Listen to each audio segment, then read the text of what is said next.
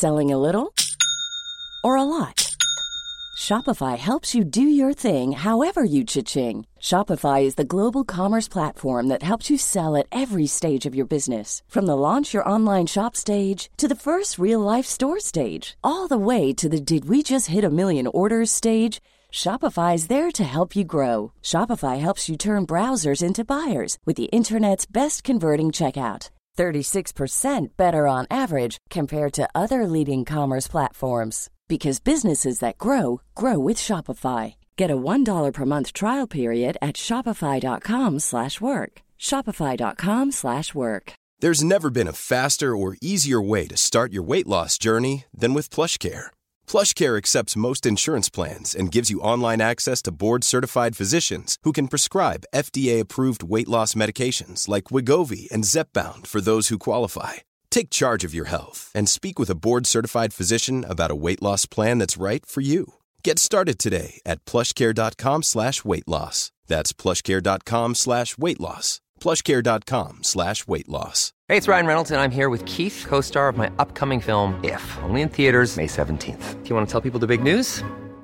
All right, I'll do it. Sign up now and you'll get unlimited for $15 a month in six months of Paramount Plus Essential Plan on us. Mintmobile.com slash switch. Upfront payment of $45 equivalent to $15 per month. Unlimited over 40 gigabytes per month. Face lower speeds. Videos at 480p. Active Mint customers by 531.24 get six months of Paramount Plus Essential Plan. Auto renews after six months. Offer ends May 31st, 2024. Separate Paramount Plus registration required. Terms and conditions apply if rated PG.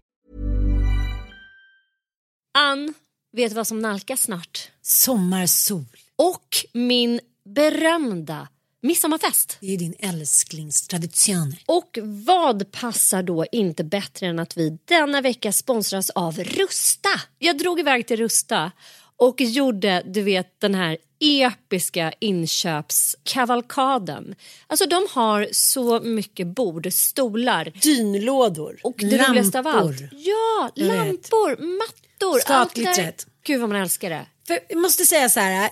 Det spelar ingen roll hur fina möbler du har. Om du inte har lullullet, Mm. de fina ljusslingorna, ljusen, lyktorna, blommorna. Kuddarna, Nej, mattorna. precis. de det måste spegla Ja. livet, det underbara livet. Hörni, gör som vi. Gå in på Rusta och botanisera bland alla deras helt fantastiska utemöbler och allt sortiment av det vi väljer att kalla skatglitter för din sommarfest. Tack Rusta för att ni sponsrar Inte din morsa. Tack, vi är så glada.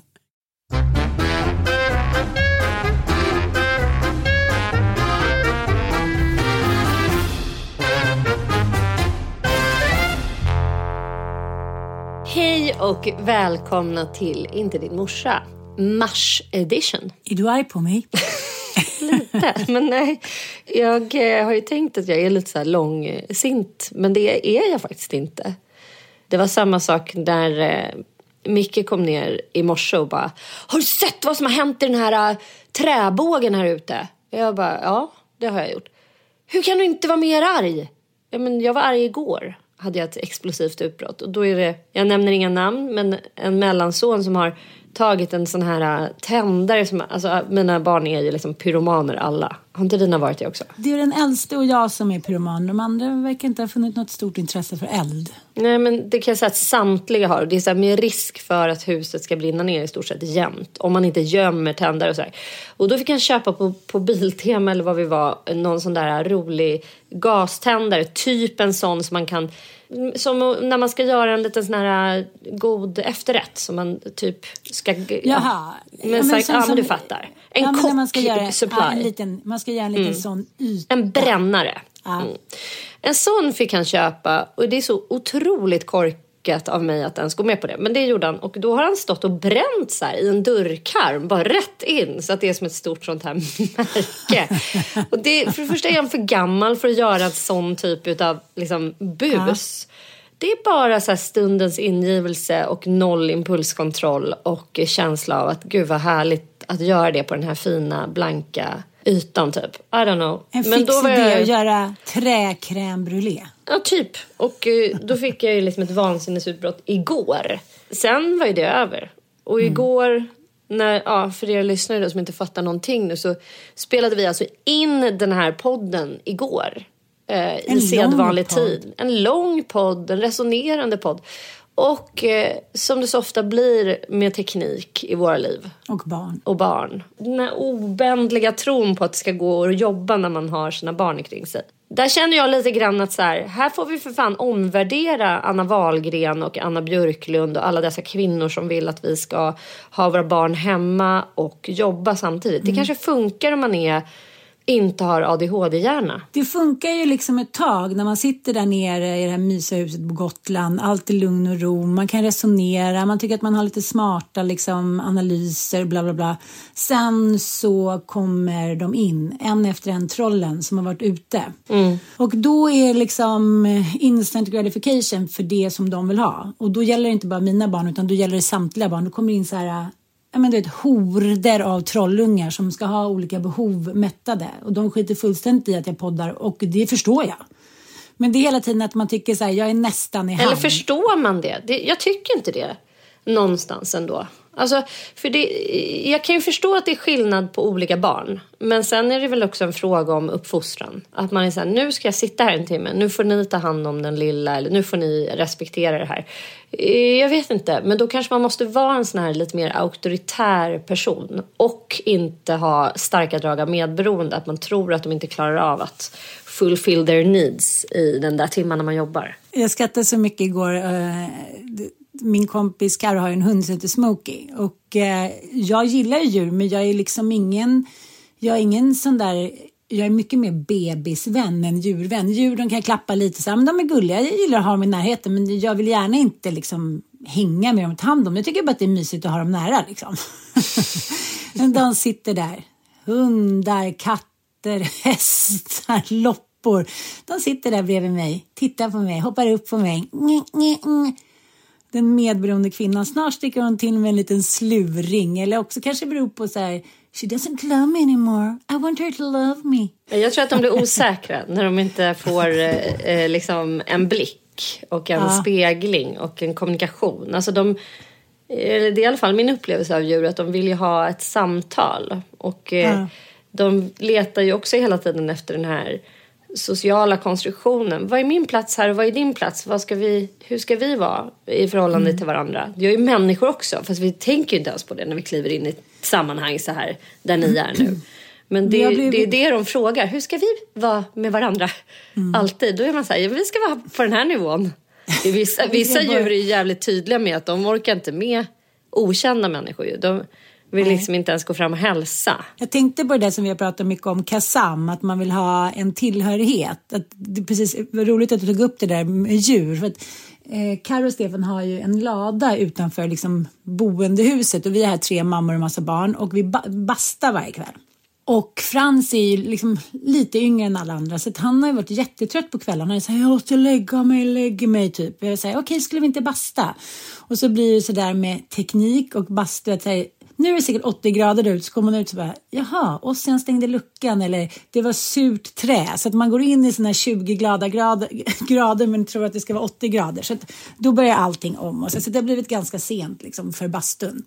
Så ville Frans igår gå och lägga sig och då kände jag så här Ja, men jag älskar ju basta. Det är ju typ Nej, men jag älskar det så mycket. Jag tycker att det är så roligt, särskilt när det är så här kvinnor vid vatten som säger ansiktsmasker och liksom dask eller dask och ut och i kylan och in. Så här, det, det är uppfriskande liksom tycker jag. Så låg jag där i sängen så tänkte jag så här, men snart kommer väl någon och säger så här, ja men nu får du gå ut och basta då eftersom Frans sover. Liksom, varför gick jag inte bara ut? Men då känner jag så här pliktkänsla.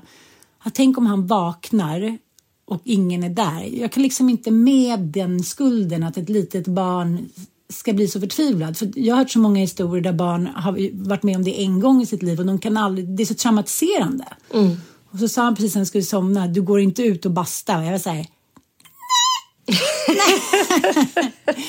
och så kom några barn in så tänkte jag, här, men nu kommer, de, nu kommer väl Ossian in, min gode son. Men eh, han är precis som sin mor. Om det är något som är lustfyllt så försvinner ju tid och rum.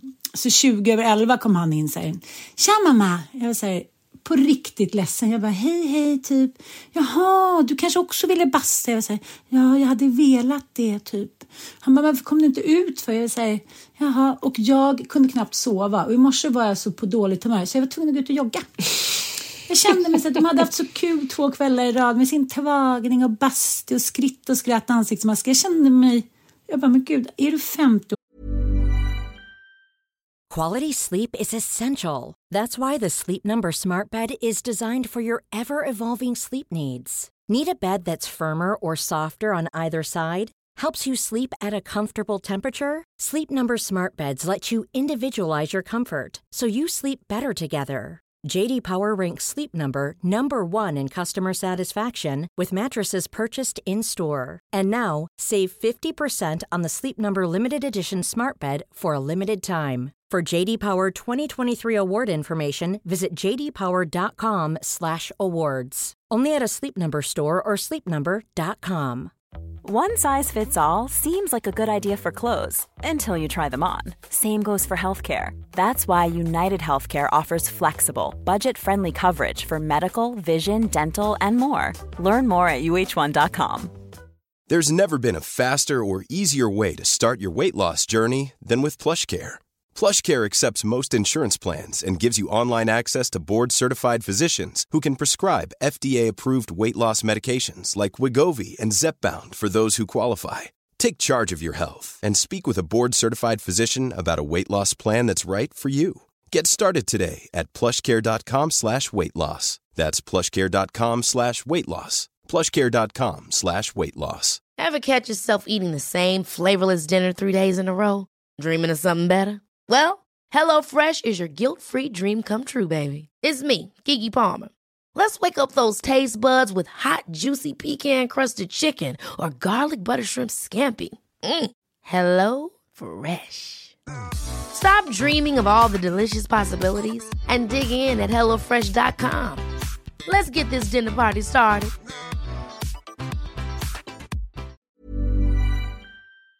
Och gammal och beter sig som en bebis. Jag, så här, jag får gå ut och jogga. ja, det är intressant. Liksom. Vi vill verkligen vara, vi vill vara tillsammans.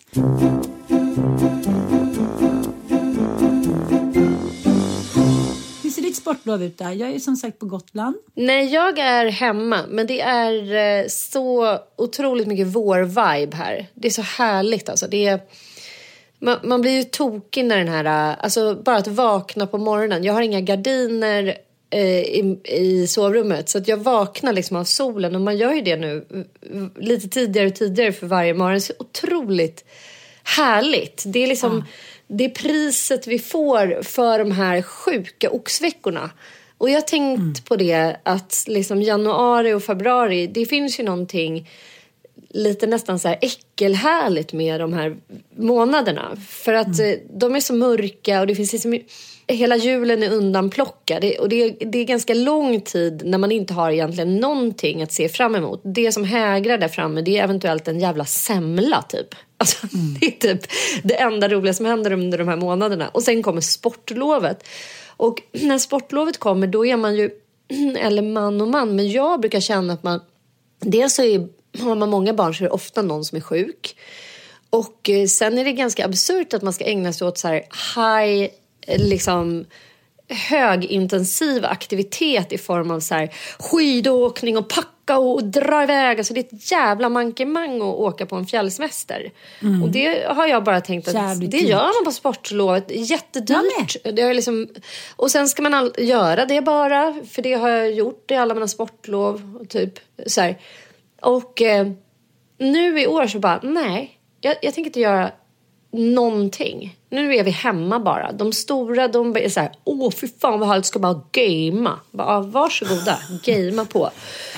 Och Foxy hade jag tänkt att han faktiskt skulle gå på dagis, eller förskola för de som stör sig på det uttrycket. Men han har varit liksom lite småkrasslig, lite ont i halsen och ikväll ska vi då ta vårt pick och pack och åka på kryss. Kryss. Jajamän, det blir Silja Serenad, sportlovskryss. Där vi ska gå på SeaWorld i Helsingfors. Och du vet bara en sån aktivitet som barnen fullkomligt kommer gå bananas av glädje över. Det är ju liksom, ibland gör man ju små kompromisser. Alltså jag har tänkt mycket på dig med. Vi brukar alltid åka någonstans på sportlovet. Vi liksom drar direkt någonstans på, på sommarlovet. Det är, många somrar har vi åkt tidigare. Alltså barnen har fått sluta tidigare för att vi ska iväg på någon liksom, resa eller någonting. Och apropå det här om att downsiza, att man har så mycket föreställningar. Det är som att det här med att man ska laga en viss typ av mat hela tiden. Både du och jag är väldigt noga med det. Men sen så senaste månaden så har jag bara känt så här, eller senaste månaden så har jag känt att nej, jag orkar inte göra en jävla gryta till. Jag orkar liksom inte, orkar inte liksom dra hem en äppelkaka till. Och vad händer då? Nej, men det går liksom några dagar och sen så tycker alla att det är okej med någon fryspizza och eh, man kan väl ta några mackor till middag. Det är liksom sådana föreställningar som man, liksom, man på något sätt späker sig själv till någon egen utbränning. För att man tror att det ska vara på ett visst och så testar man att göra på ett annat sätt och så gick det lika jävla bra. Det stör mig så mycket att Mm, hela det liksom, världen att jag inte kan se igenom den där husmodersfällan. Och det är det jag vill prata med dig om, även idag. Även denna dag. Nej men det, ja, det är spännande när man bara, det är så svårt. På ett sätt så, så blir vi pumpade med ett budskap att vi bara kan välja själva. Men det är bara liksom typ, gör en inventering och sen så gör du annorlunda. Problemet är ju eh, att det är så jävla svårt. Alltså bara för människor att ändra sig. Jag hörde i morse på P1 om diabetes typ 2 eh, som ju är en sjukdom som man faktiskt kan behandla genom livsstilsåtgärder. Alltså du kan i stort sett bli fri från den här sjukdomen genom att anpassa din livsstil. Och ändå så är det så jävla svårt för människor att göra det så att det är så många som dör av den här sjukdomen varje år och framförallt många som blir blinda, måste amputera ben och tår och alltså allt möjligt därför att man inte klarar av att göra de här då livsstilsåtgärderna. Motionera mer, dra ner på eh, socker och på liksom, ät, äta, anpassa kost helt enkelt och motionera. Och det är tydligen så jävla svårt för människor att göra det här. Och det är inte för att de är onda, slöa, elaka utan det är svårt att ändra vanor. Och ändå pumpas vi med budskapet om att det är bara att göra det. Det finns en diskrepans här. Det finns en, det finns liksom en underförstådd eh, också idé som sagt att vi är misslyckade om vi inte klarar det. Och därför tänker jag att det skulle vara spännande också att belysa lite grann hur svårt det är att ändra vanor. För det är ingenting vi så här, hör särskilt ofta om. Det är ingenting som vi heller får liksom läsa reportage om eller har instagrammers som är så här Ja, så, här, så här svårt kan det vara och så här, därför så har vi de här liksom tiomålsraketen. Förstår vad jag menar? Att jag skulle vilja att det fanns lite mer verktyg för den här typen av resonemang om, om svårigheterna. Alltså att man benar ut i det lite grann. Det känner jag eh, en stor skyldighet som journalist och på något sätt så Ja, men om vi kan få kalla oss lite högfärdigt för eh, folkbildare. Att så här, det, här, det här måste vi kunna belysa. Men, men be, eh, berätta mer. Igår när vi spelade in så var ju du inne på en text som Hanne Kjöller hade skrivit i DN. Som du... Ja. Ja, berätta om utmattningssyndrom. Precis, hon har ju skrivit om det eh, fram och tillbaka. Hon har ju även gjort en serie om eh, sjukskrivningar i DN och fått mycket kritik för detta. Ska vi inte ta lite background på henne? Alltså Hanne Kjöller är ju åsiktsdriven journalist i framförallt DN, eller hur? Ja, Mm, och hon är ju också sjuksköterska så under pandemin så hoppade hon ju in och eh, började jobba i, i liksom akut, ja, men akut covidmiljö. Och skrev också en liten bok om vården så att säga med ett inifrån perspektiv. ja vilket eh, också har varit... Eh, eh, hon sa att det var en av de anledningarna att jag gick tillbaka och gjorde klart min utbildning för att jag ville vara mer trovärdig i debatten. Så det hedrar henne. Mm, verkligen. Men det hon då återkommer till är då eh, att vi är ett av de friskaste folken i världen men vi är de som är mest sjukskrivna för utbrändhet. Hon tycker inte att det går ihop. Och hon tycker eh, att man liksom att man har ett eget ansvar lite grann för att se till att man inte blir utbränd. mer än 80 procent av, eh, av alla som blir sjukskrivna för utbrändhet, alltså fyra av fem, är ju kvinnor. Mm. Det finns ju tusen förklaringar till det. Jag tycker det skrivs liksom alldeles för lite om eh, varför det blir så. Det, det, jag men, det hävdas ju att det är såklart att det är vissa riskgrupper. Jag men, de som jobbar i yrken som eh, tar hand om andra. Liksom, Vård och omsorg. Precis, Mm. precis. Men sen också finns det ju en klar koppling till så högpresterande kvinnor. Ja, Alltså, det är ju ja. många i, i eh, alltså högutbildade kvinnor i vårdyrken, till exempel läkare och veterinärer som går in i väggen. Precis, och eh, det som, eh, som jag tycker är intressant är ju att det som hävdas då efter all forskning är ju att det är arbetsgivarnas fel att människor blir utbrända. De som, som har massa anställda säger så här, det här är det vi kan göra. Vi har vår budget, vi har liksom våra marginaler. Vi kan inte göra mer. Blir det så här, blir det så här ungefär. Men om man tar Danmark till exempel, där har de ju generellt ganska mycket högre löner än vad vi har i Sverige. Och Där är låg arbetslöshet och eh, väldigt lite sjukskrivningar. Liksom. Hon tycker då Sverige är ett av världens mest välmående länder enligt rapporter och då är det jäkligt konstigt att vi eh, har så många sjukskrivna. Och det, är en, det är ju en jätteintressant fråga att ställa sig. Och sen har hon fått massiv kritik från framförallt vänsterdebattörer som tycker att hon är en misogyn subba som sitter på höga hästar och är privilegierad. Och tyck, alltså så här, det är alltid här man landar tycker jag, så här, rent politiskt. Har man eget ansvar eller inte? Alltså är man förmögen att välja själv? Det har vi ju sett också i, i under metoo-debatten att det liksom finns ett tydligt två läger bland feministiska röster också. Att så här, har man eget ansvar över sitt liv, alltså lite grann som vi pratade om när vår kära Elisabeth Höglund tyckte liksom att så här, men vad fan om man kliver in och är dyngrak bland massa karar så får man väl skylla sig själv typ. Och någonstans så, så, här, så kan jag ju lite grann hålla med henne eh, faktiskt. Alltså om man tittar på det lite mer med ett helikopterperspektiv. Dels att var hon kommer ifrån för tid liksom. Men sen också om man har ett gemensamt så här, konsensus om att män är onda och vi aldrig kan veta vad det lurar en förövare. Då är det klart att man egentligen borde vara lite mer på sin vakt och kanske inte då befinna sig i situationer eh, och vara hjälplös. Alltså så här, har man ett eget ansvar över det eller har vi det inte? Jag tycker det är en intressant filosofisk fråga och det gäller ju förstås sjukdomar också. Och jag kan i mångt och mycket hålla med henne om att, eh, alltså jag är ju djurägare och eh, det är ju jävligt intressant att tänka sig Djurskötare är ju i mångt och mycket väldigt, de ligger högt uppe på sjukskrivningslistan. Ja, ja, men det är liksom medberoende kvinnor hela gänget. Men, men låt oss säga så här. Eh, Om vi tittar på liksom så ansvaret över sjukdomar. Som, djur, eller som hästägare då så får, har vi ju liksom ett försäkringssystem där vi betalar liksom sjukvårdsförsäkringar för våra djur. Det kostar ungefär mellan 500 och 1000 spänn i månaden. Men när vi då liksom måste uppsöka en veterinär så kostar ju det en självrisk på ungefär 3000 kronor och sen får vi då en, en viss procent av resterande belopp betalt. Du kanske har varit med om att din katt har blivit sjuk någon gång. Så det Nej. kostar ju en liten sudd varje gång hästjäveln blir sjuk. Ja, det är klart. Alltså en ordentlig sudd. Jag skulle säga att det går loss på så här, mellan 5 och 10 000 när hästen blir halt. Det ska hältesutredas och sen ska den eventuellt behandlas. Liksom. Vad gör man då som hästägare? Jo, man börjar liksom ta ansvar för hästens hälsa.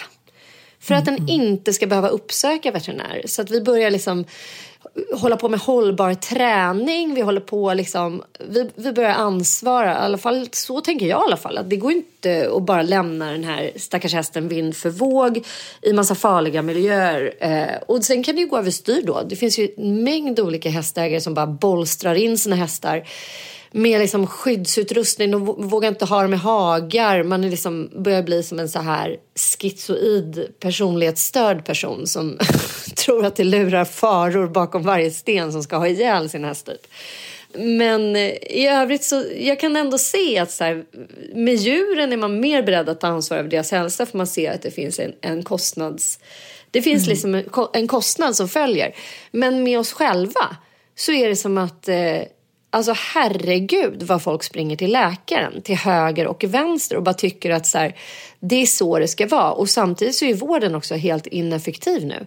Så när man själv får liksom en diskbrock då får man inte ens röntga ryggen längre. Då ska man vänta och avvakta i tre månader och gå runt och käka liksom starka smärtstillande för att se om det kommer gå över av sig självt.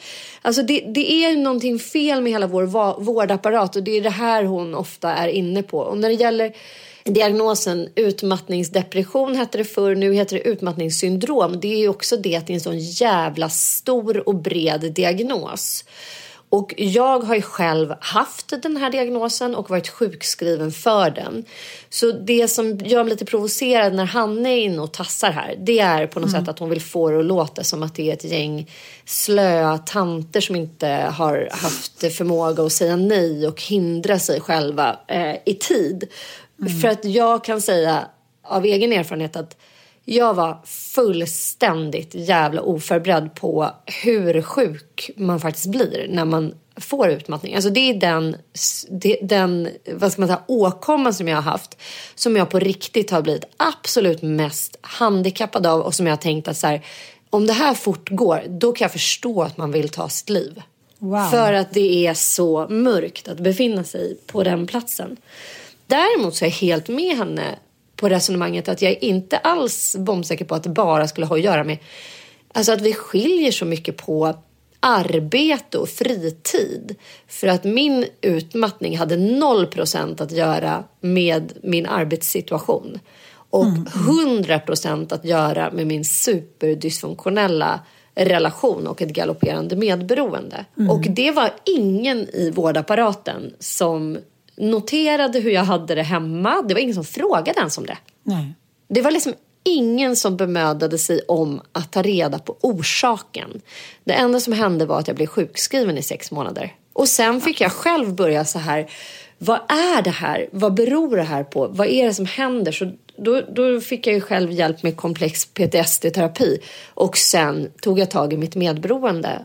Och det var det som tog mig ur den här utmattnings eh, jo, situationen. Men det, det, men det här jag tycker att liksom, här ligger ju problemet tycker jag. För jag menar, det är klart att hon är lite drastisk och liksom i sina formuleringar, men hon vill ju också skapa debatt såklart. Hon är ju en debattör de flesta som kommer in och blir sjukskrivna för utbrändhet, det, det, utbrändhet och depression är ju inte samma sak, men det är ju samma symptom. Det handlar ju om stressrelaterad sjukdom, att man inte klarar av kraven längre.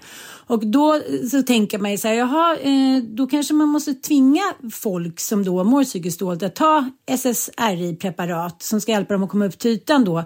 Men då har ju liksom kvinnor då i 40-årsåldern med krävande yrken och eh, små barn, det är oftast de här kvinnorna som hamnar i utbrändhet liksom och, och även går tillbaka in. Var, var fjärde hamnar ju i det igen efter några år. Men då, vill, då har ju de rätten att säga nej, att de inte vill ta då eh, medicin utan att de vill ha terapi som de vill eh, ska hjälpa bäst. Liksom. Och så är de sjukskrivna ett par år och vill göra det, vad ska man säga, den eh, kognitiva vägen. Liksom.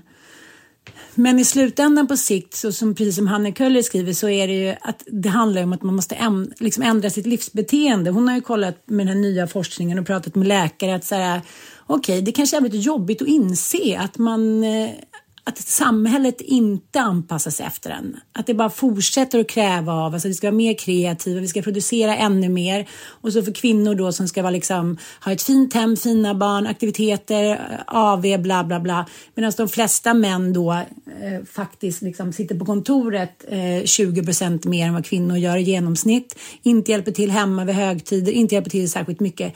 Alltså, det handlar ju om att det går inte ihop. Så då måste man ju downsizea och då återkommer vi till det där liksom, jaha, det är inte så jävla lätt som man tror och eh, hon tycker så här, ja, eh, det kanske är jobbigt att inse att så här, man är inte tillräckligt stark. Man är inte rätt virke för att klara sin uppgift.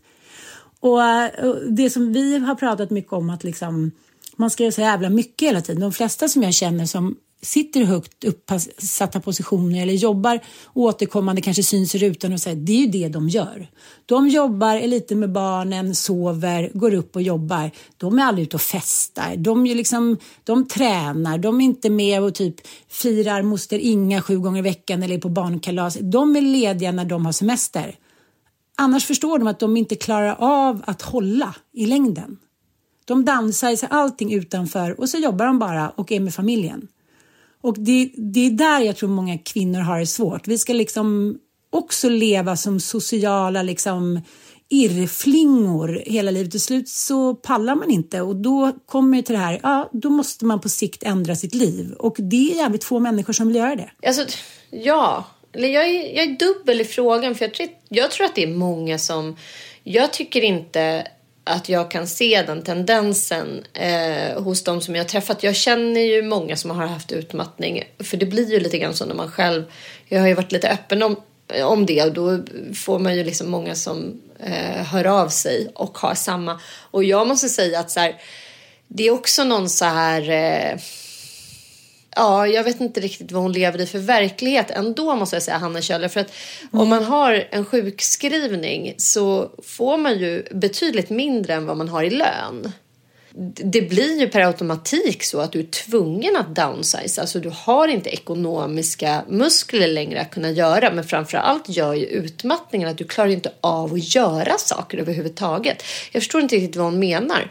Alltså du klarar inte ens av att gå upp ur sängen när man har liksom den här akuta fasen av utmattning. Du orkar inte ens... Du, jag klarade av, inte av att köra bil på två år. Jag fick liksom major fucking panikångestattacker. Alltså hela mitt liv blev ju ett helt annat efter mm. den här mm. utmattningen under de två åren. Det jag gjorde i stort sett var att så här, gå ut och gå med hunden i Nackareservatet. Jag klarade inte av att åka tunnelbana. Jag klarade inte av... Alltså, så jag vet inte riktigt vad det är för människor hon tänker på. Som att det är någon som bara så här, lever loppan i sin Brommavilla i, med utmattningen som bisittare. Jag vet inte vad det är för personer hon tror på. Jag Nej, lever så. Hon, hon hänvisar till en debattartikel som kom den 13 maj 2022. Det var nio välmeriterade då forskare som eh, skrev då om att det finns såna otroliga kunskapsbrister om det här eh, om diagnosen utmattningssyndrom. De sa att före 2005 så fanns ju inte ens en diagnos som hette det och i många länder finns inte ens liksom diagnosen. De, sa, de här sjukskrivningarna står ju för fler sjukskrivningar än cancer, alla cancerformer tillsammans. Mm. Men diagnosen men inte besvären med skrivet, den finns bara i Sverige. Mm. Och eh, då menar de på, vad har vi då lärt oss eh, de här, det är ändå 20 år sedan snart som eh, den här diagnosen infördes och den står för liksom enskilt den högsta kostnaden i Sverige för utbrända kvinnor, liksom allra mest då. Och då menar de att det som många vill hävda, grupp grupper som då patientgrupper. Det handlar om att, så här, om att man får en kraschad eller krympande hjärna. Att man måste då vara eh, heltidssjukskriven kanske ett år eller flera år för att reparera då en hjärnskada. Men enligt den här forskningen då så finns det liksom inga hjärnskador. Det är liksom bara någonting man förhåller sig till. Utan det handlar om en anpassningsstörning som de kallar det då.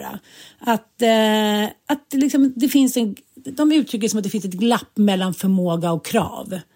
Förstår du? att liksom... Eh, det här, det här, alltså det här vill vi säga då, det är, det är nio stycken forskare som hävdar det här. Och sen finns det ju liksom nio andra. Det finns ju en studie som visar att det finns absolut förändringar i hjärnan hos personer som har utmattningssyndrom. Det är en forskare, eh, om jag inte missminner mig så kommer hon alltså någonstans norrifrån som ju ganska nyligen presenterade en klinisk studie på det. Eh, och eh, det finns ju liksom som sagt en hel del eh, andra personer som hävdar att det här det stämmer helt enkelt inte. Liksom. Ja, men det, ja, men det som då blir liksom kontentan av hennes debattartikel är att liksom Ja, är det så att det är kraven som är för höga av samhället eller är det individens förmåga som är för låg? Och det tycker jag man ser också liksom i sin vänskapskrets. Alla är olika känsliga och tåliga och stress liksom eh, och klarar stress på olika sätt. Så att det är väl som i samhället i stort, att vissa människor klarar inte av att göra allt det som eh, en modern människa ska klara. Liksom. Och då så ges då alternativet då att man får downsiza. Byta jobb, byta chef, gå ner i arbetstid, skilja sig, flytta till något mindre, sänka kraven hemma, kräva mer av barnen, göra upp med den här orimliga curlande mammarollen, välja bort dyra semester och så vidare. Svårt skriver Annika Eller. Säkert, men alldeles nödvändigt om man vill komma ur situationen. Och då går jag tillbaka till kvinnor och jag känner mig liksom väldigt träffad. Och det vi pratade om i början av podden att man säger mina barn ska minsann ha det lika bra som alla andras barn och eh, ja men curlande föräldrar, tuppen ja, det ska vara fint, det ska vara fint hemma, hitan och ditan.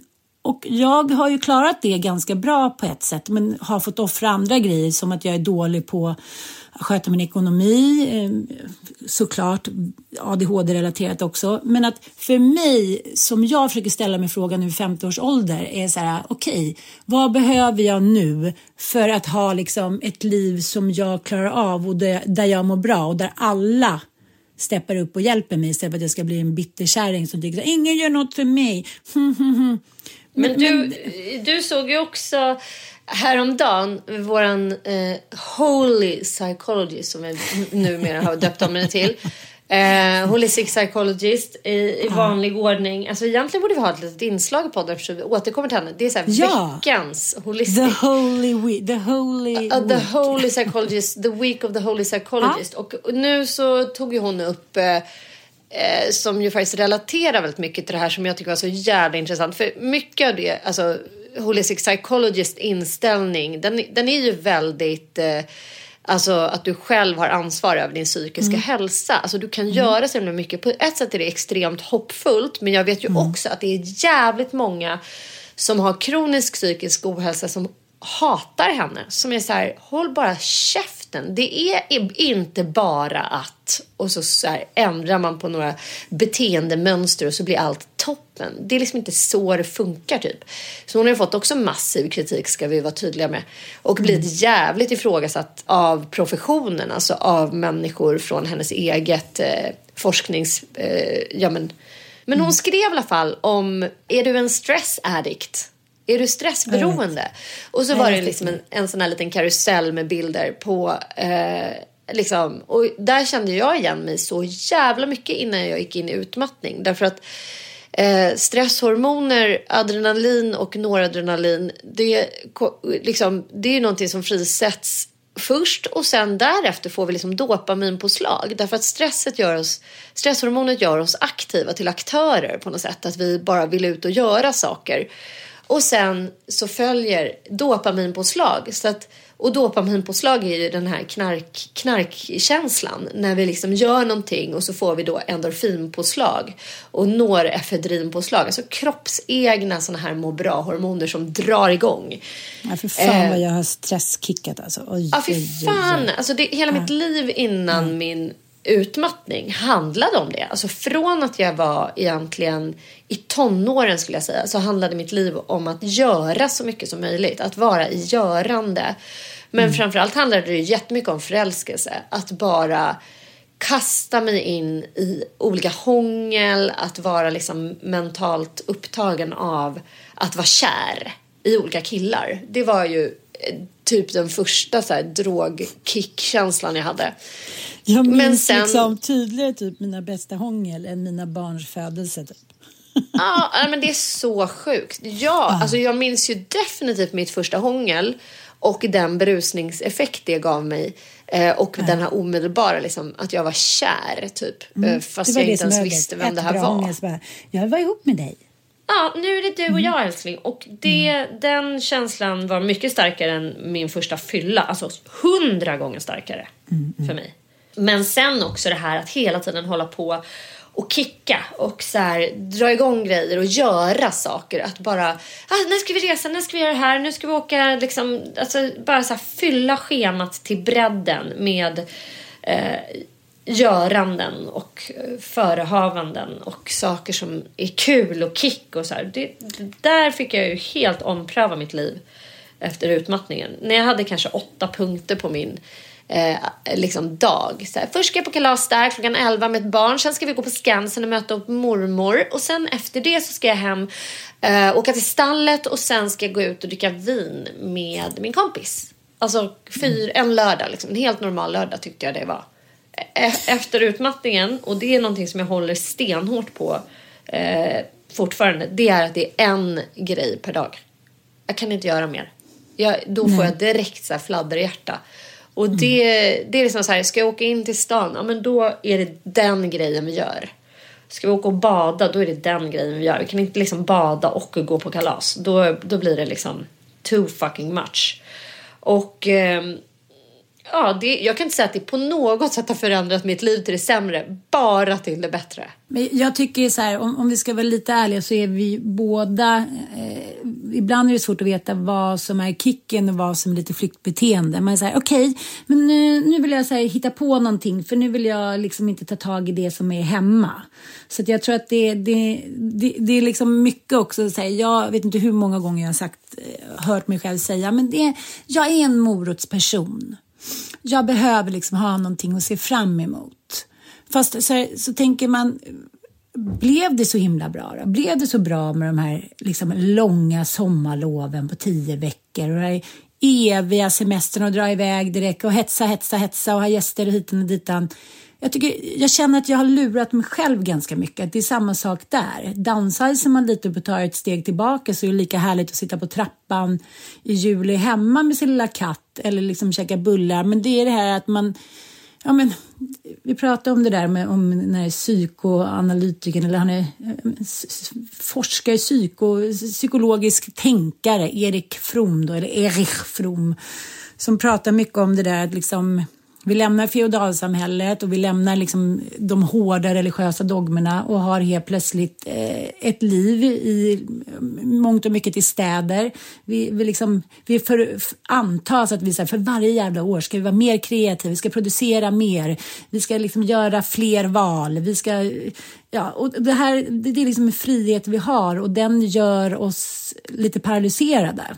Och det är därför det kan ske sådana grejer som andra världskriget eller att människor går in i masspsykoser. För jag tror att vi tycker att det är ganska skönt när någon annan bara bestämmer vad vi ska tycka och tänka. Och det, det har ju Sartre och alla varit inne på att det är, här, det är jobbigt att ta alla de här besluten. Det är jobbigt att vara människa liksom. Och ja, men man kan väl säga typ att all... Ja, och det är väl det som, det tycker jag har varit en, så här, en stor eh, alltså, behållning med vår utbildning på mm. Bergströms mm. till anhörigterapeuter. Att de är så, att vi får läsa så brett. Vi får liksom läsa eh, ett helt block har vi läst om existentiell psykologi och det är ju en form av psykologi som egentligen är, i Sverige nästan inte används. Alltså om man inte som privat liksom, kund söker sig till en person som har den inriktningen på sin eh, psykoterapi. Men det, det är liksom ingenting som vi pratar om eller hör särskilt mycket om utan det är KBT som gäller för det är det eh, regionerna så att säga går in och bekostar att du får tio gånger i KBT. För det är det som har visat sig i studier fungerar liksom kanske bäst eller vad man ska säga. Långtidsterapi är ju också jävligt dyrt i förhållande mm, till. Mm. Men, men hur som helst, existentiell psykologi det är ju så jävla spännande för det är också en del av vårt samhälle apropå utmattningssyndrom. För det, alltså så här, vem fan pratar om en, den enorma andliga nöd, det har vi varit inne på några gånger också, mm. att vi liksom förutspår att det här kommer komma nu. Det tror jag Alltså jag tror att organiserad religiositet kommer bli ännu hetare. Vi har ju varit inne mycket på liksom, vår egen så andliga väg och att vi har ett så sug efter det. Men jag kan, tycker mig också kunna se mycket tendenser till att folk vill gå in i så här, lite mer striktare typ av religiositet. Alltså bli medlemmar av katolska kyrkan eller liksom verkligen så här, gå hardcore. Att man behöver en ram som är väldigt tydlig och att man behöver hjälp att fatta moraliska och etiska beslut. Därför att man står så otroligt ensam med valmöjligheter till fucking liksom, bredden, så man orkar inte. Och det kan man säga så här, sammanfattar all existentiell psykologi. Att ångest, det kommer ur förändring. Alltså när du står mitt emellan två perioder av ditt liv, till exempel liksom eh, barndom och tonår, då uppstår ångest. När du står eh, i en separation, det är supertydligt liksom att du, du, du, står mellan att ha varit gift i tio år och sen ska du leva ensam. Ja, Men då uppstår liksom en period av ångest när du ska nyorientera dig för, till någonting nytt. Men sen uppstår ju också ångest när du ställs inför en jävla massa valmöjligheter. Mm. Att du helt enkelt måste välja och att ångest också kan vara någonting bra. Det älskar jag med den existentiella psykologin. Att så här, vi får ju lära oss någonstans att det bara är någonting som är farligt. Att det är mm. någonting som vi ska undvika till varje pris. Känner vi ångest, hjälp! Åk till psykakuten, ge mig liksom ångestdämpare. Drick ett glas vin, gör någonting. Men att mm. ångesten är ju en drivkraft som får oss att till slut kasta oss ut eller välja någonting annat eller fatta ett beslut. Mm. Och att bli vän med sin ångest är ju egentligen det är liksom den största bedrift man kan eh, uppnå tror jag i livet. Ja, det, är ju inget, det är lätt att känna att det är en sjukdom men det är som att alla vill ju hålla fast vid någonting. Det är ju samma sak, därför är det så svårt att göra av med en vana. Att man, mm. man vet ju vad man har men man måste liksom Antingen måste man skylla på någon annan och eh, bli ett offer eller också får man... Det är så svårt för oss att bara liksom andligen tänka att så här Ja, jag kan det här, jag, jag klarar inte, det här. Precis. Ja, du, du får ta en dag i taget, det får vara små myrsteg. Just nu så är livet inte toppen, men jag får fylla det med någonting som gör att det blir lite mer toppen för varje dag. Små myrsteg liksom. Och det, det säger också all forskning, när man mår så där dåligt så måste man försöka hitta, liksom sakta ner och tänka så här, vad är det då som är viktigt i mitt liv? Inte kanske det som jag trodde från början. Och det säger man ju ofta, så när man skiljer sig då, då försvinner hälften av vänskapskretsen. Eller när man börjar säga nej till exempel. Eller ifrågasätta eller liksom ha behov och ställa krav. Och säga, nej men jag vet ju, jag kan inte det, jag orkar inte det.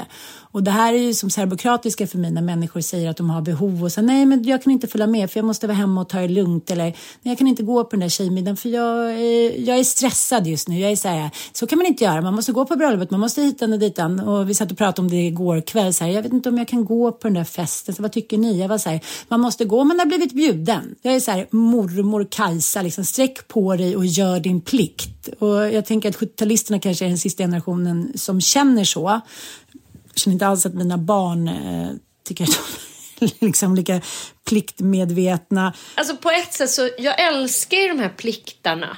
Alltså jag mm. älskar det. Människor som också så här, man, man, man, man så här, man sviker inte en vän. Alltså det här har ju också börjat Med. bli en sjuka och ett drag i vår samtid som jag har exceptionellt svårt för.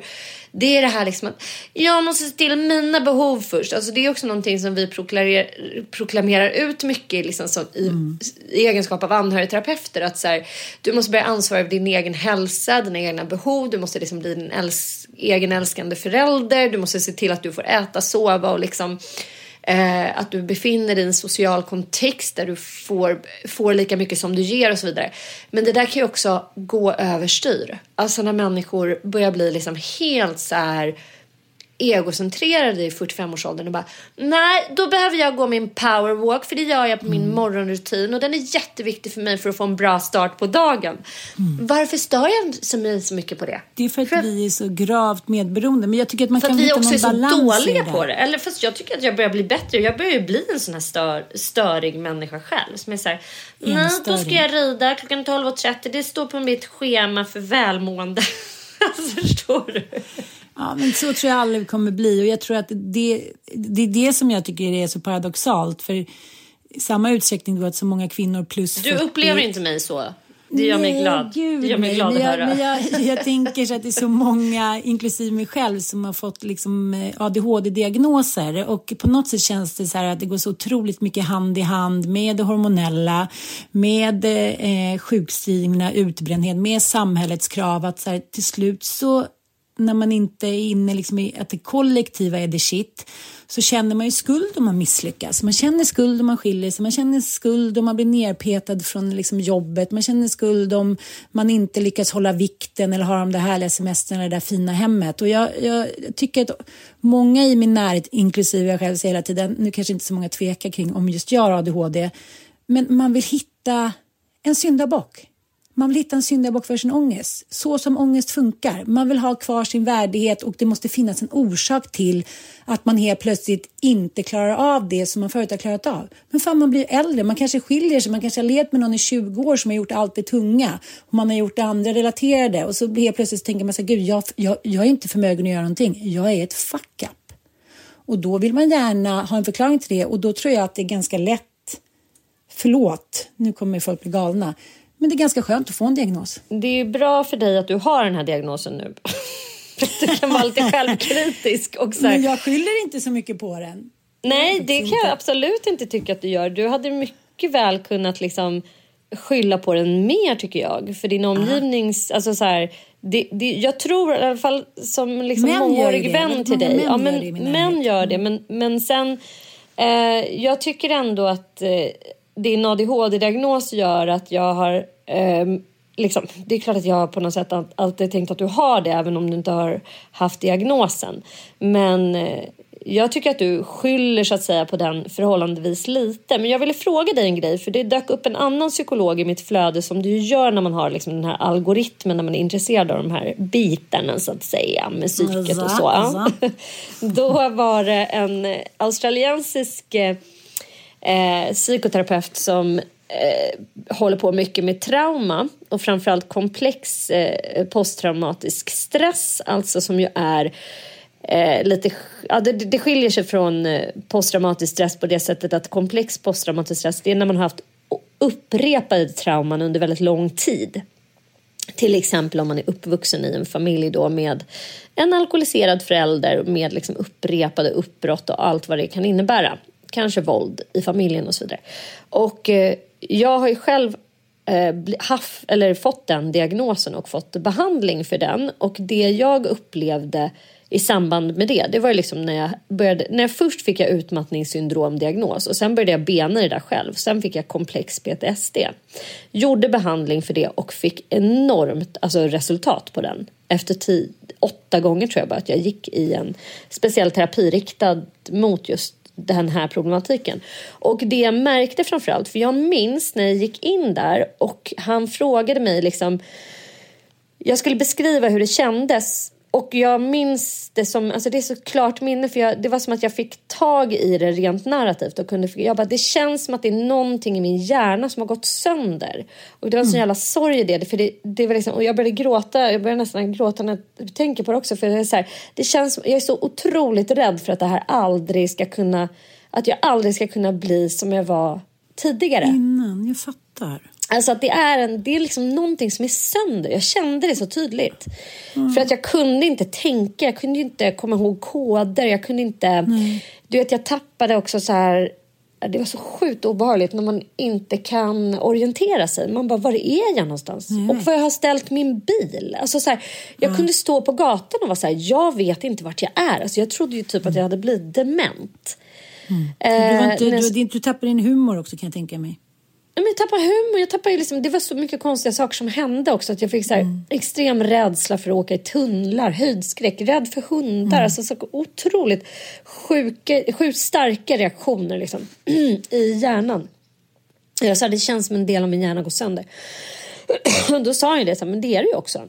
Den är ju liksom, du får betrakta din hjärna som eh, liksom att du har en tillskanskat dig själv en skada. Men det går att läka det, sånt. Men då sa han också så här, precis som den här australiensiska terapeuten sa, att när man har komplex PTSD så är det samma del av hjärnan som är drabbad som när du har ADHD. Det är därför det är mhm. väldigt liknande symptom. Och eh, för att utesluta då att det inte är komplex PTSD och eh, så att säga, är det det ena eller det andra? Det är väldigt, väldigt, väldigt svårt att avgöra det. Och det här har jag ju faktiskt skrivit en debattartikel om som Sigge Eklund bara blev galen på. Just det, just det, just det. Mm, eh, för att jag tycker att man, när man gör en ADHD-utredning så måste man bemöda sig om och se till att kolla om det här barnet kanske har komplex PTSD. Att det, mm. att det inte så att säga är bara det. För att grejen är den att behandlar man det då försvinner ADHD-liknande symptomen. Och det var det som hände efter den här behandlingen för mig. Att jag helt plötsligt fick tillbaka min kognitiva förmåga. Jag fick ner min stress och ångestnivå. Jag hade inte star lika starka impulsivitet av så flyktbeteenden och framförallt min ångestnivå. Alltså, reducerades ju till, skulle jag säga, 80 procent. Det var liksom helt sjukt. Och det sa hon att det, det är det som är skillnaden, för då vet man ju vad som är vad. Eh, och har man kvarvarande symptom efter avslutad traumabehandling, då är det klart att man troligtvis har en medfödd liksom ADHD som finns där och då får man jobba med lite andra verktyg. Men sen sa hon någonting annat också att många som får sin diagnos, då eskalerar symptomen därför att man slutar att dölja dem. Ah, gud och då tänkte jag på dig, så här, för jag som har sagt så här, jag tycker inte din medicin verkar hjälpa så mycket. Ja. det verkar som att du blir lite värre av den nästan. Ja, du menar att jag har släppt taget? Att du, har, liksom. ja, men att du har släppt att försöka maskera, att du liksom mm. Gud, är det någonting du har tänkt på själv? Att du är så här, jag vet att jag har ADHD, jag har problem med tidsuppfattning, nu mm. kommer jag för sent. Det får, nu är det bara så. Jag kan inte hålla på och mm, mm. skämmas över det, jag kan inte hålla på liksom Ja, lite, så. lite så är det nog att jag har blivit väldigt mycket snällare mot mig själv. Ja, eh, bra. och på ett liksom, positivt sätt. Och det har också gjort att jag har kunnat ta tag i vissa grejer som jag inte har mäktat med innan. Och jag tänkte på det, min kompis Fi, eh, hon eh, fick ju sin diagnos nu och eh, ungefär i samma andetag blev fria till av sin nya kille. Oj.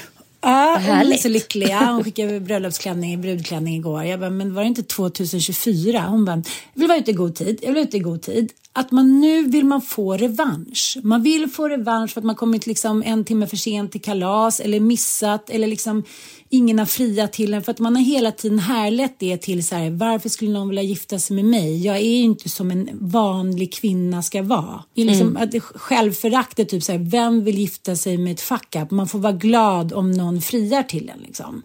Och jag kommer ihåg när Mattias friade till mig, jag blev så oproportionerligt, eller så kan man inte säga, det var jättetaskigt gjort. Jag blev otroligt förvånad över min reaktion. Jag var så lycklig, jag grät, jag hoppade omkring, jag stammade. Jag, liksom, jag var en amerikansk film gånger hundra.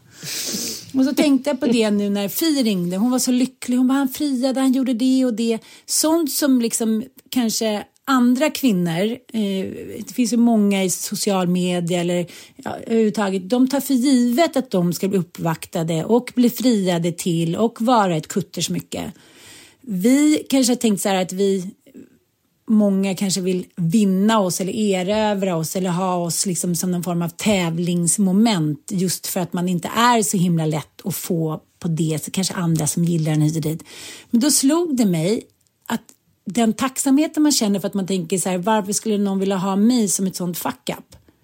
Att det har också helt försvunnit i mig. Jag tycker så här, jag ska bli omhändertagen, jag är värd. Om jag ska gifta mig någon gång ska jag vara hit och dit. Det ska inte vara för att jag tänker så här, man får vara glad att någon vill ha en.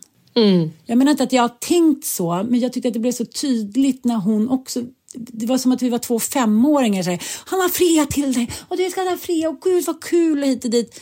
Att så här, mogna, mogna kvinnors känslor kommer inte till oss på samma sätt. Och i och med att jag käkar nu Elvanse så känner jag mer så här Nej, men jag är också jag är en 50-årig kvinna. Jag är inte en 18-åring som är så här, okej okay, det fixar vi det, nu ska jag vara med mina barn, jag är deras kompis. utan Jag är faktiskt en liksom ganska vuxen kvinna med erfarenhet. Och därför kan inte vem som helst sätta sig på mig längre. Det, det är det jag tycker är hela vinsten. Just min självkänsla, som jag inser att jag haft ett väldigt gott självförtroende, men att min självkänsla har varit väldigt avvägd av att jag tänker att jag inte klarar sånt som andra mödrar och kvinnor klarar så himla lätt. Jag ser hur de torkar liksom av ett bord. Jag bara, oj, farmor Inga och jag, så där ska hur gör jag, det är, liksom, det är fascinerande, det är som trolleri hur lätt allting går. Det är samma sak nu. Jag vill säga, okej, okay, ni har förbeställt mat. Okej, okay, du har gjort en fisksoppa. Uh, jag sa det igår när vi grillade. Jag bara, du har grillat Carro, du har gjort det. Ann Södlen uh, gör ett tv-program med, med Sveriges snabbaste kvinna. För mig är det så här, jag måste komma igång. Som du pratar om stress. Jag måste kicka igång, jag måste komma för sent, jag måste hoppa från en bro, jag måste köra en bil eller alltså någonting måste kicka igång mig. Det går inte som ett maskineri. Och nu när jag ser det med tydligare ögon då kan jag också vara lite snällare åt mig själv och så här, skratta. Jag behöver inte spela att jag, att, att jag är lika bra som Karo Mm. på att ta fram grillmaskinen. så det tycker jag är hela befrielsen. Jag slipper känna mig så himla stressad i det. Jag försöker vara snäll mot mig själv. Liksom. Förstår du? Ja, ja. Samtidigt, jag tänker också att det är också en diagnos där man diskuterar ansvar. Alltså hur mycket ansvar har man? För att sen nu har jag den, nu, får, nu är det som det är. Jag kan inte hjälpa att det är så här. Men samtidigt så säger samhället åt en att så här, du kan nästan inte, alltså man kan inte bli sjukskriven för att man har ADHD. Du förväntas ändå klara av att leva ett så här fullt produktivt liv. Vad får man egentligen för anpassningar? Får man någonting så att säga i ersättning av samhället för att man har en, ett livslångt så kallat handikapp? Nej, men, alltså så nej här, man kan få hjälp att söka olika så här, studier och appar och det. Men, men man, man men det är ändå ett väldigt stort eget ensam, jag. ansvar som Ja. avkrävs en, tänker jag. Ja, och jag tänker Mm. så där, ma- man får ett brev då så här, du kan kontakta det här och sen så svarar de inte och sen så är det telefonstängt och för att man har ADHD så lägger man ju ner då. Så det, det, det är lite så här, hej, här fick du din diagnos, ha det, ha det. Typ. Så det är Lycka väldigt till! mycket- Det är bara att typ... Ja, men jag tycker också män på. är mycket mer så här, det kan inte jag och då gjorde jag det för att jag har ADHD och jag kan inte det för jag har ADHD, då blir jag trött för att jag har ADHD. Ja, men det är väl ingen som, det är inte så att jag har fått en nanny och en husa och en kar som liksom har tagit 90 procent. Mm. Jag lever exakt samma liv men med diagnos. Men, men jag tror Mm. att det hjälper ändå mycket att jag, att självföraktet och liksom att jag är snällare mot mig själv gör att jag får mycket hopp. Jag inser att det här kommer inte, Rom byggdes inte på en dag. Det är myrsteg. Allting kommer bli bra, bli bättre. Men du kan inte vara så hård mot dig själv att det inte har skett över en natt att du har blivit kamrer. Kamrer. Det är ändå den sista posten jag skulle kunna tänka mig på. Älskling, man vet aldrig. Man vet aldrig. You never know. Men du, jag måste Mm. bara, eh, vi får väl avrunda här, du ska ju iväg snart. Men jag stör mig på en grej i alla fall. Vi måste ha lite skvaller. Mm, det tycker jag. Det är Gwyneth Paltrow igen. Berätta, vad är det som stör dig så mycket? Nej men jag gillar ju henne. Jag tycker hon liksom, eh, hon är gullig och hon är så här, hon är schysst mamma, schysst ex. Hon är lite liksom trolleri trollera och eh, hon försöker låtsas som att hon är så här alternativ fast hon är lika mycket sprutig och eh, fixig som alla andra. Men hur som helst, igår la hon ut en bild på eh, sig själv och sitt ex. Ja, den väldigt kända sångaren. Steve Chris Martin. Martin. Chris Martin. Hon hade jag velat gifta mig med. Fan vad roligt. Ja, fy Vakna fan upp till hans leende varje morgon. Man bara, it's okay. Gud, vad roligt. Snälla, kan du inte göra det? Jo, det kanske får bli så. Ja, eh, och så här, åh min gullis typ, grattis min bästis. Bara, My baby okej. daddy and best friend. Typ. Ja, man bara okej, hejdå. Eh, och sen idag då lägger hon ut en bild på sin omåttligt hete hund tycker jag. Förlåt, men, men jag tycker bara att han är liksom, han kan till och med ha en vit stickad kofta och se het ut. Mm, men han har ju gärna det också med så här bar överkropp under och visar upp sin så här vältränade Ja, ja. nuna. Och sen är det också så störande att han är He's not on social because he's so Tack. cool. Typ. Man bara okej han är inte på sociala medier. Han är liksom too hot to handle and too cool to ja, even be around ungefär. Ja. Ja, och då ska hon också vara cool. Så det är, så här, det är inte rött hjärta, det är blått. Eh, happy birthday, inte så här happy birthday darling I love you more than anything som alla andra kända kvinnor skriver. Utan det är så här, de är coola. De är andliga men de är ändå lite partyglada. De har snygga kläder, de är rena men de är ändå lite alternativa. Och de är inte på Instagram och då är man supercool. Man bara, varför är det coolt? Vem bestämmer att det är coolt? Tönt. Det var bara... alltså nu har jag bestämt att min kille råhet för han är inte på Instagram. Varför?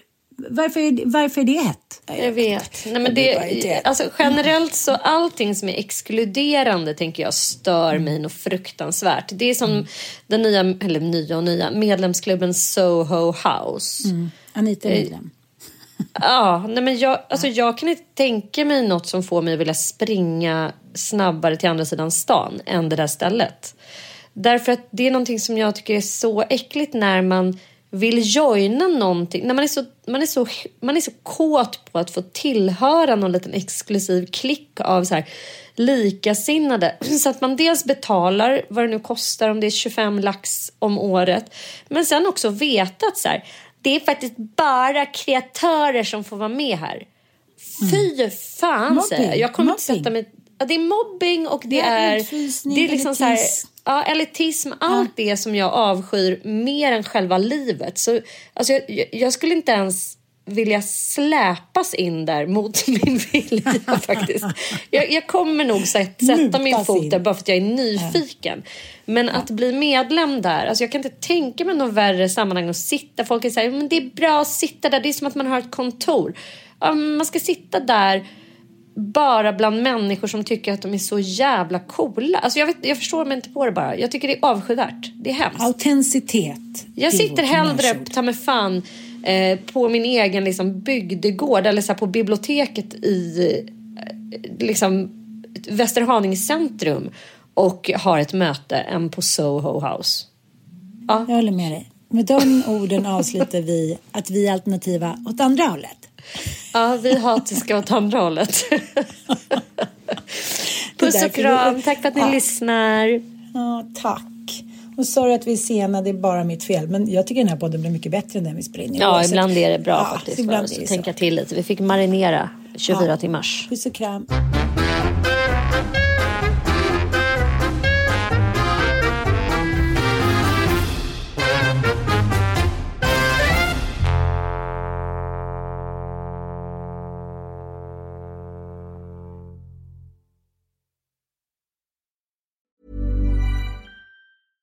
Ever catch yourself eating the same flavorless dinner three days in a row?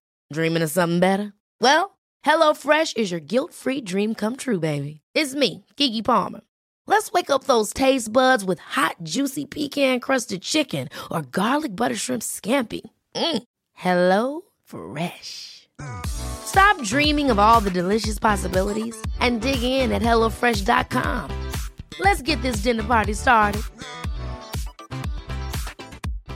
Hi, I'm Daniel, founder of Pretty Litter. Cats and cat owners deserve better than any old fashioned litter. That's why I teamed up with scientists and veterinarians to create Pretty Litter. Its innovative crystal formula has superior odor control and weighs up to 80% less than clay litter. Pretty Litter even monitors health by changing colors to help detect early signs of potential illness. It's the world's smartest kitty litter. Go to prettylitter.com and use code ACAST for 20% off your first order and a free cat toy. Terms and conditions apply. See site for details. Imagine the softest sheets you've ever felt. Now imagine them getting even softer over time. That's what you'll feel with Bowl and Branch's organic cotton sheets. In a recent customer survey, 96% replied that Bowl and Branch sheets get softer with every wash. Start getting your best night's sleep in these sheets that get softer and softer for years to come. Try their sheets with a 30-night guarantee. Plus, get 15% off your first order at bowlandbranch.com. Code BUTTERY. Exclusions apply. See site for details.